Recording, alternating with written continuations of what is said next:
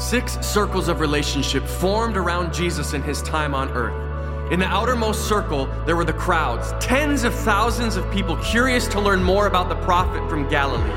Next, the 5,000, who journeyed out from their villages in desperate need of something from Jesus. Then the 70, who served Jesus' ministry.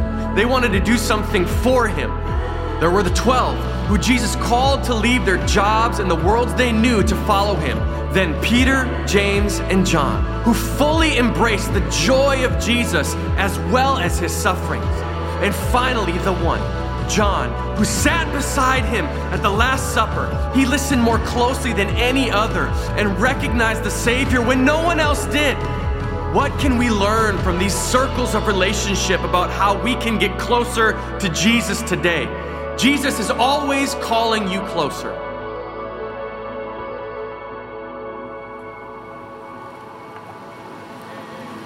When Jesus first approached me that day, I assumed that he had just another short assignment in mind for me. Maybe he wanted me to visit another town to prepare for his coming or something. But no, this call was something entirely different. First of all, this was not a short term assignment. He didn't want me to just take a leave of absence. No, he wanted me to make a whole life commitment. From this moment, I had one task, one purpose commanded by his two unforgettable words follow me.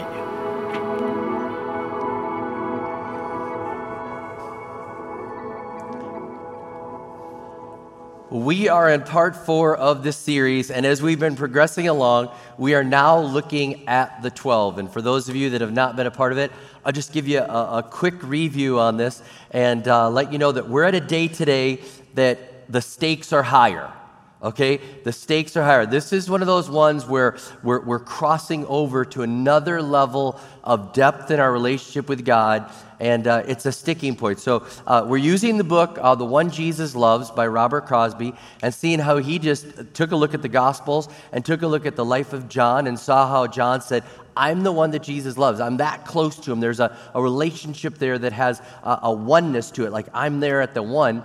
And so we've looked at the crowd, the 5,000, the 70, now today the 12, and of course we'll have the three and then the one.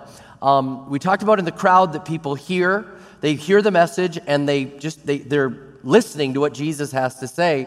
And uh, a crowd is a great place to start, not a great place to finish.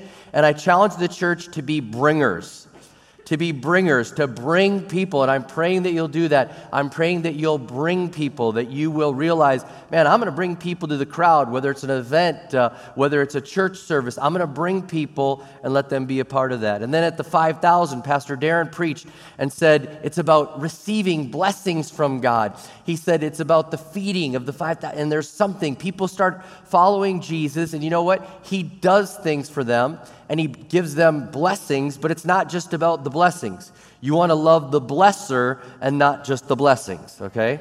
And then we talked about in the 70 that we serve and we work and that we actually get out there and do something.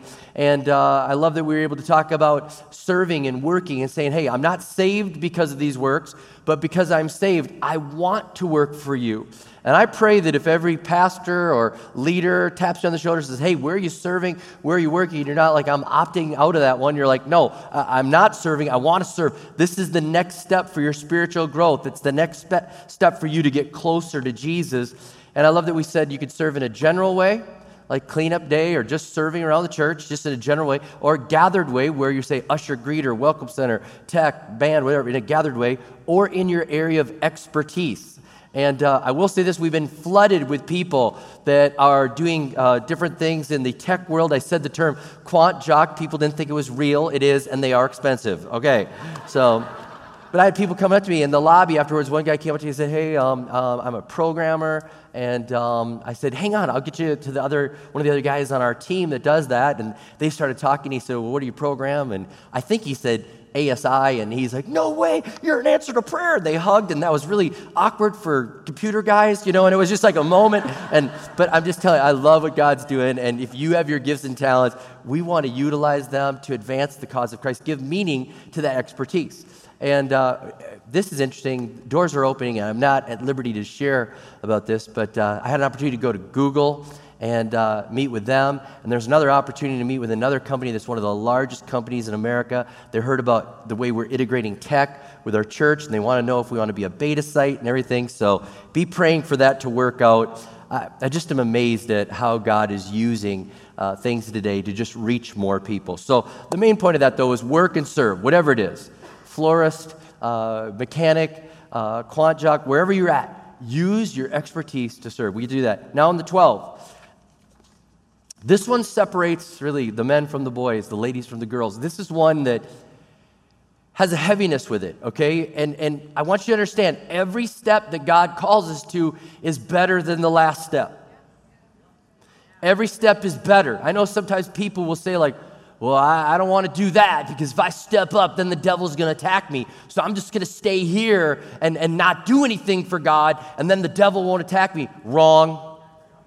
Wrong way. You, the next step is the best step. The obedience is always right. There's a, there's a depth that comes to this. So don't shy away now that we're moving past the 70 and we're getting down to the 12, because for a lot of people, this is what I would call a recycle spot. You get to this spot, you hear the message, you receive the blessings, you start to work for God. You get to the 12 where He says you're going to up the commitment, you're going to step up to another level. People don't like it and they recycle back to the crowd. So there's a little bit of weight on me as I preach this this weekend and realizing that I know that for some of you this is a pushback moment, but I believe that God has positioned our church for this moment right now. It's not a pushback, there's a lean in. And I've been praying that there'd be a wave of obedience to step to the next step and not a wave of resistance. And if you're with me here and at all the campuses, I want you to say amen. There's a wave, amen. All right? Matthew 16. This is our text starting in verse 21, and I'm going to read the uh, several verses here, but verse 24 will be our main one. It says, From that time, Matthew 16, verse 21, from that time on, Jesus began to explain to his disciples that he must go to Jerusalem and suffer many things at the hands of the elders, the chief priests, and the teachers of the law. And that he must be killed and on the third day be raised to life. Peter took him aside and began to rebuke him. Never, Lord, he said, this shall never happen to you. Jesus turned and said to Peter, Get behind me, Satan. You're a stumbling block to me. You do not have in mind the concerns of God, but merely human concerns. Then Jesus said to his disciples, Whoever wants to be my disciple must deny themselves and take up their cross and follow me. For whoever wants to save their life will lose it, but whoever loses their life for me will find it. What good will it be for someone to gain the whole world yet forfeit their soul? Or what can anyone give in exchange for their soul? For the Son of Man is going to come in his Father's glory with his angels, and then he will reward each person according to what they have done. The 12 represent leaving and following. Leaving and following, that we're going to leave things behind and we're going to follow. They represent that we're going to take up our cross that we're going to not deny ourselves and we're going to move forward. Again, this is the step that kicks people back because it's something that you live in every day. Uh, Luke writes in Luke 9 23, when he talks about how Jesus said this, that you need to take up your cross daily. Daily. It's not a one time deal like I took it up, I did it, and I'm done. All right. It's a daily struggle of, of denying yourself and taking up the cross. And that's why people get stuck here. And I remember this that I started a, a recovery group at our church, which was interesting. I, I've never done drugs, I've never been drunk. And then God tells me to um, start a recovery group. And so I went and just went to AA meetings and different things. And I've shared it before, but I went to my first AA meeting, and you know, when they're going around like, I'm John, I'm alcoholic, welcome, John. You know, I'm Sue, I'm alcoholic. They got to me, and I said, I'm Rob, I'm glad to be here. And they're like, welcome, denial. You know, like, you know, that's how, but I was, I was in, you know, so. But I noticed this steps one, two, and three are repeated over and over and over again for a lot of people. They get to step four and they get stuck. There is something about moving forward, whether it's in AA or in your walk with God, that there are moments where they're just defining moments where you're going to another level. And in AA, step one is like we're powerless. We admitted we were powerless over alcohol. Our lives are out of control. Then, two is we, there's a power greater than us that we just pray that He could restore us to our sanity. We made a decision to turn our lives and will over to this, to our God, which is level three. And then step four is like we made a searching and fearless moral inventory of ourselves. And then number five, we admitted to God, ourselves, and another human being the things we did wrong. And a lot of people get stuck. They can't go there. They can't go to four and five. But such as even five steps, there's 12. And I want to say this that as we get to the 12, don't stop here. Grab hold of this. Realize there's a progression that God works with us in this beautiful progression. I love that He says, Come and see. I love that. And if you know this about our church, our front door is wide open. And we might even do some fun events that you might think that's a little frivolous. And why do we need a pancake breakfast? Or why do we need bounce houses for that? Or why do we need to? That's just a lot of fun. I mean, the door is just wide open. We're like, come and see. We might have a marriage night. And you're thinking, there, that wasn't really that challenging, but it was helping people. It was a come and see moment. And the front door is wide. I love that about God. He says, come and see. And then we receive blessings from Him. And then, you know, we start to work for Him. And then he, he steps it up a little bit and a little bit and a little bit. And we're at one of those step up moments right here. And we've got to make sure that as a church that we don't leave this step out. We got to make sure that when we tell people that they can give their life to Jesus Christ, it is true they will be forgiven of their sins. It is true that they will receive heaven as their reward. It is true that God has a better plan and that He will give blessings. But you are actually laying down your life and saying, God, I want to live for you. God, I'm, I'm dying to myself and I'm, I'm saying, You're the answer. You're my Lord and my Savior. And I'm not just going to uh, live a life that says, I, Well, I don't want to go to hell, so I'll say yes. And, and I'll just, where's the comfort level? Where's the easy spot? I'll just take it easy. And shame on us, church, if we've kind of been explaining it to people like, Don't worry, don't worry.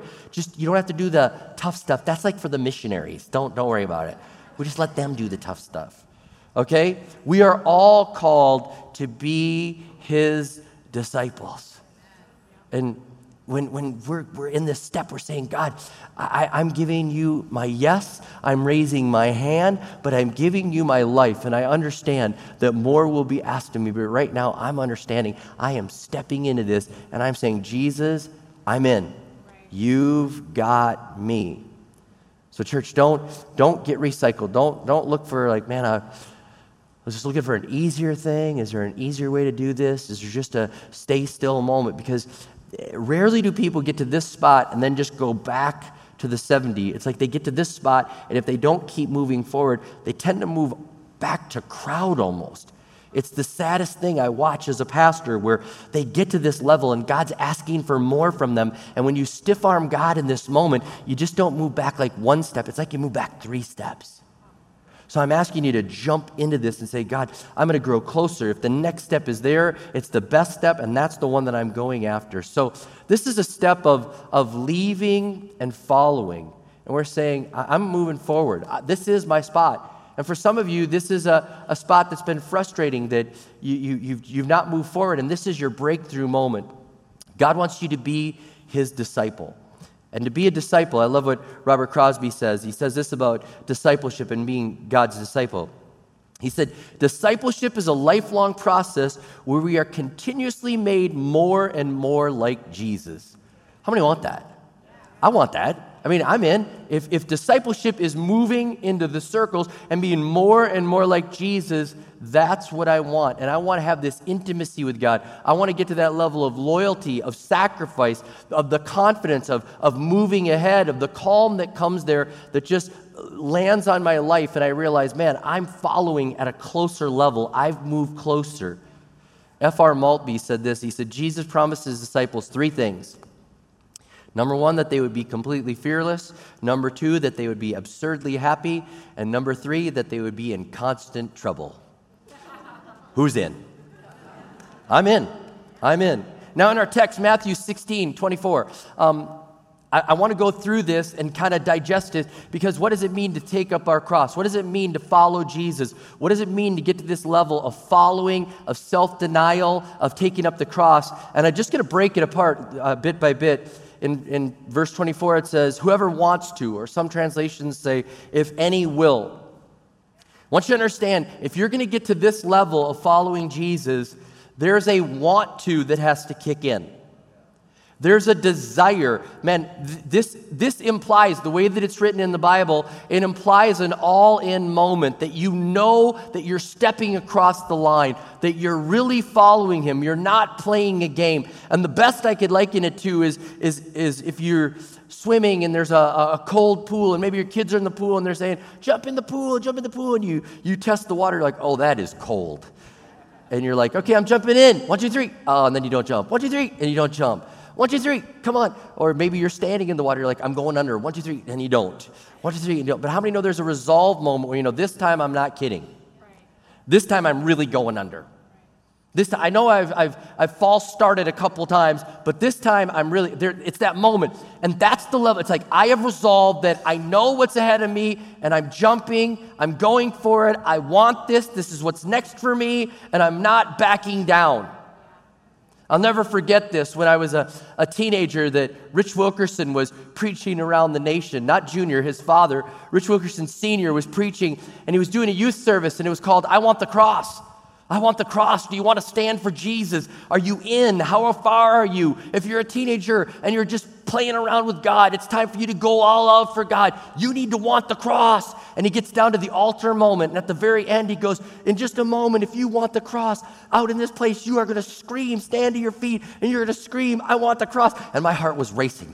Like, I'm going to do this in front of everybody. It was all kids from youth group. I shouldn't have been so afraid. But the enemy fights you like, you don't want this. This is a big step. This is a big step. You don't want this. You, how bad do you want? You, I don't know if you really want this.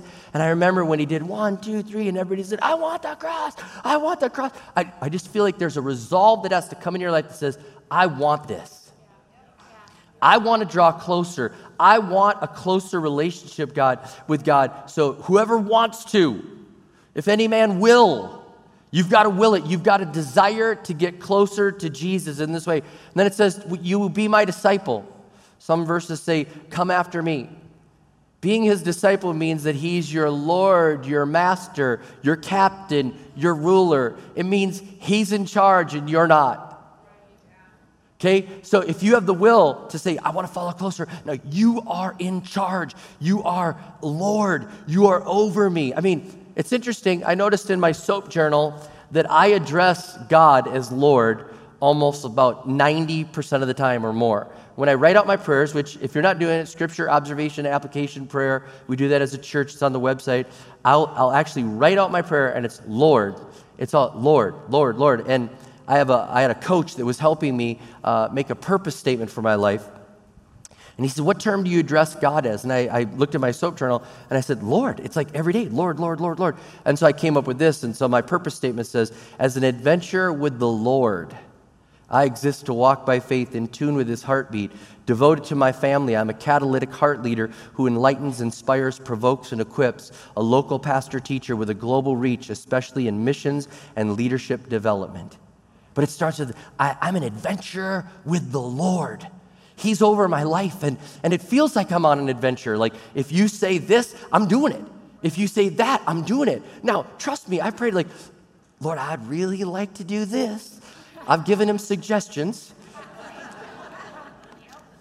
Doesn't always listen, you know, works on me. But he's my Lord. I'm his disciple. And so I'm coming after him and I'm saying, You're in charge.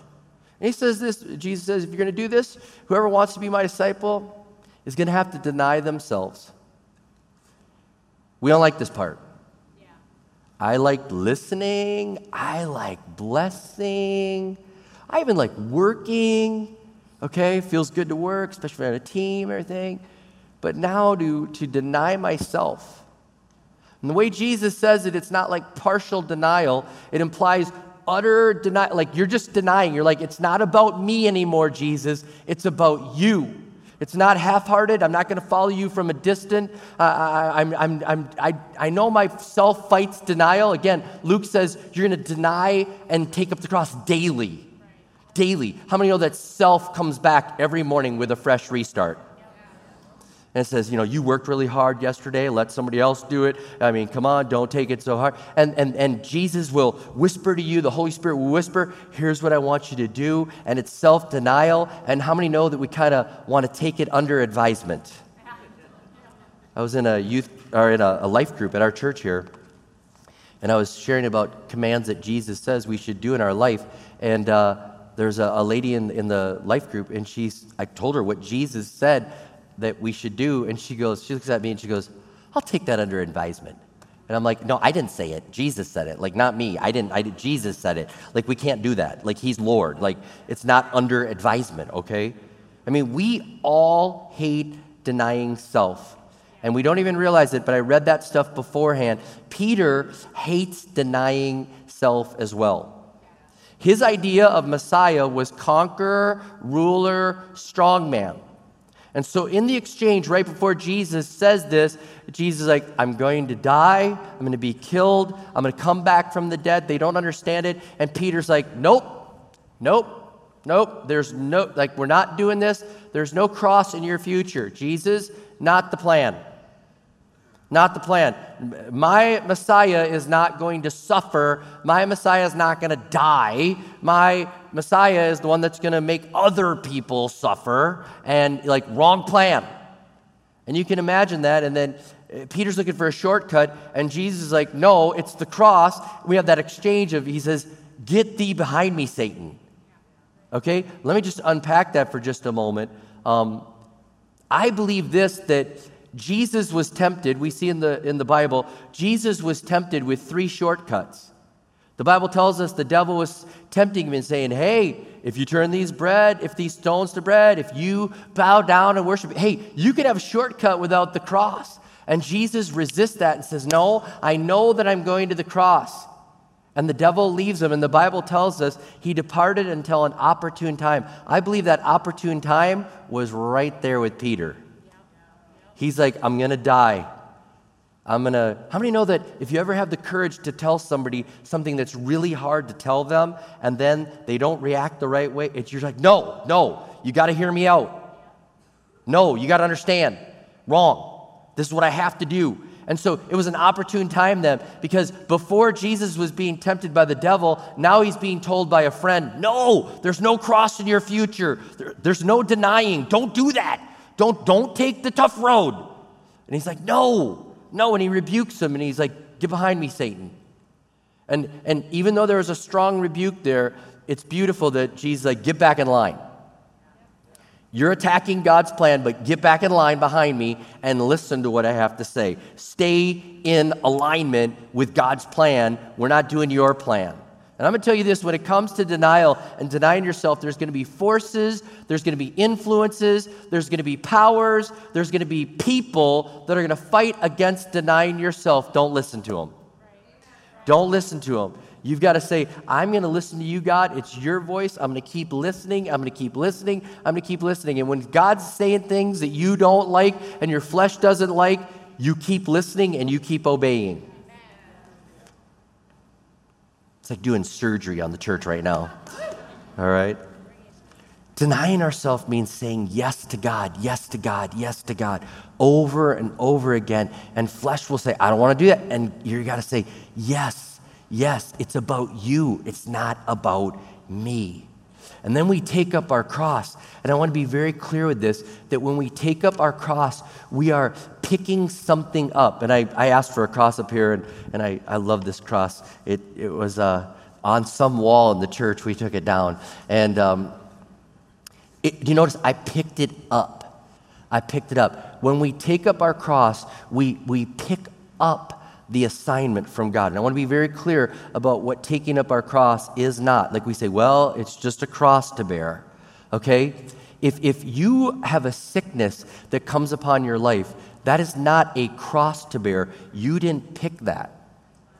Does that make sense? That is a thorn. That is a struggle. That could be an attack. That could be all sorts of things, but it's not a cross. A cross is picked up. If you have an addiction, well, it's my cross to bear. I fight that addiction. No, that is a struggle. That is a battle. That is character development. That is a te- that's a test. It's all those things, okay?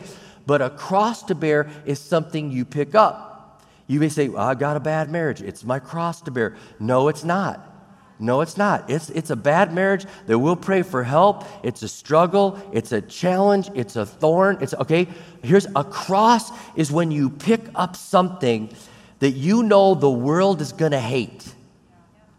The cross represents I'm doing something for the glory of God, not for myself.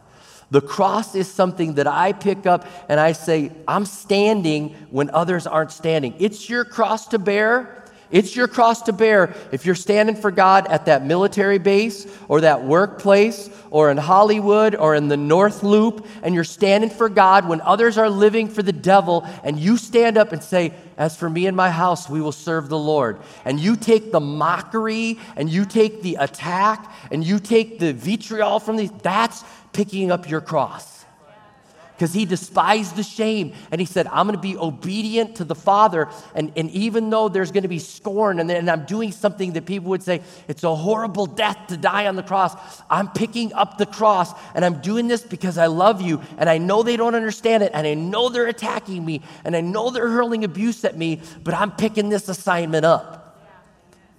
That's what it means.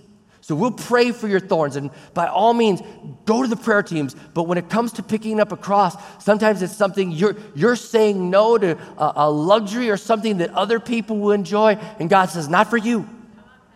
Not for you. Your assignment is over here, and you can't resent. Like, well, what about them?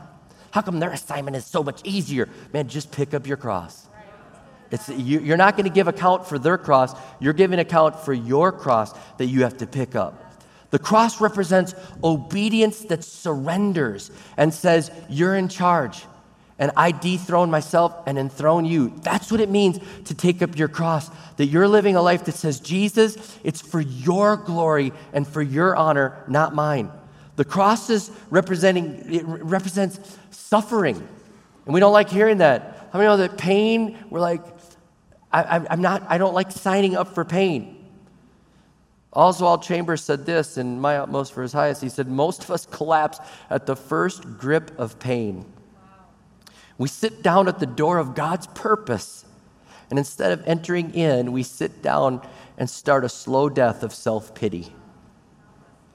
Man, when there's pain, when there's suffering, you're like, okay, I'll endure it for your sake. I'll endure it for your glory and for your honor. My time is not my own. My treasure is not my own. My pleasure is not my own. Whatever you're asking me to do, I say yes. And I say, be glorified in the sacrifice, in the suffering, in the attacks that come my way because I stand for you. But I'm standing for you. I'm doing whatever the Holy Spirit speaks to me and tells me to do.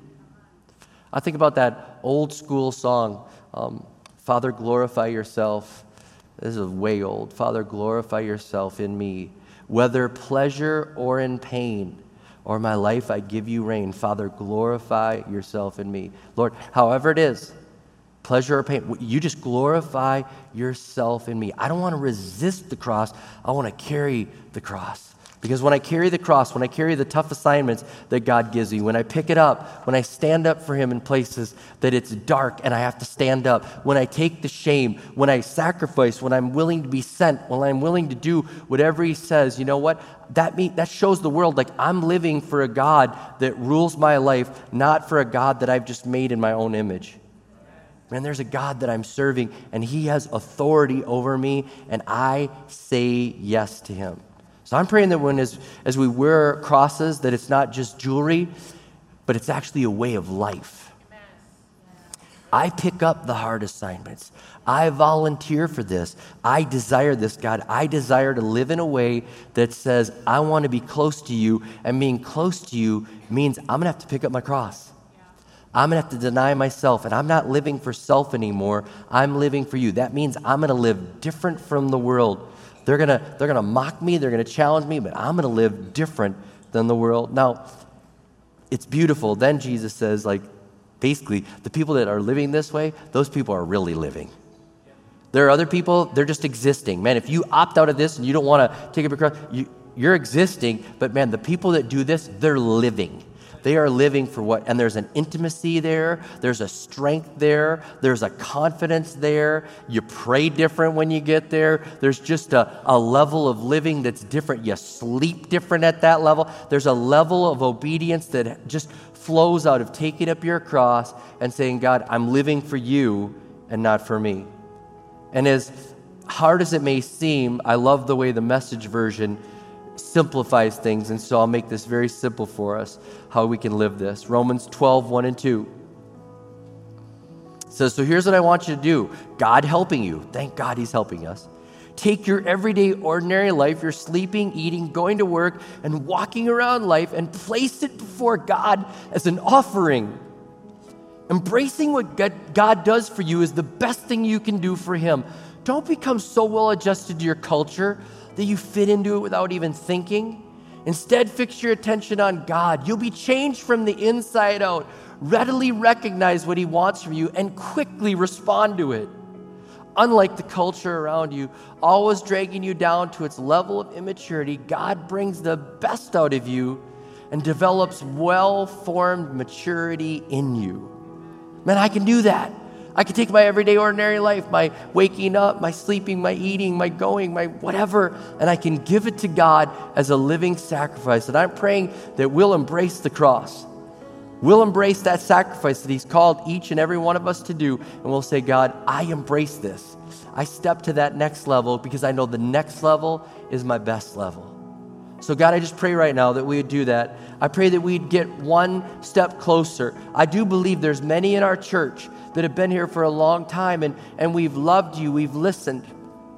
We've, we've been blessed by you. We've even served you faithfully. But there's a level now that you're calling us to. And instead of saying, no, no, no, not me, I pray instead we'd say, Here am I, send me.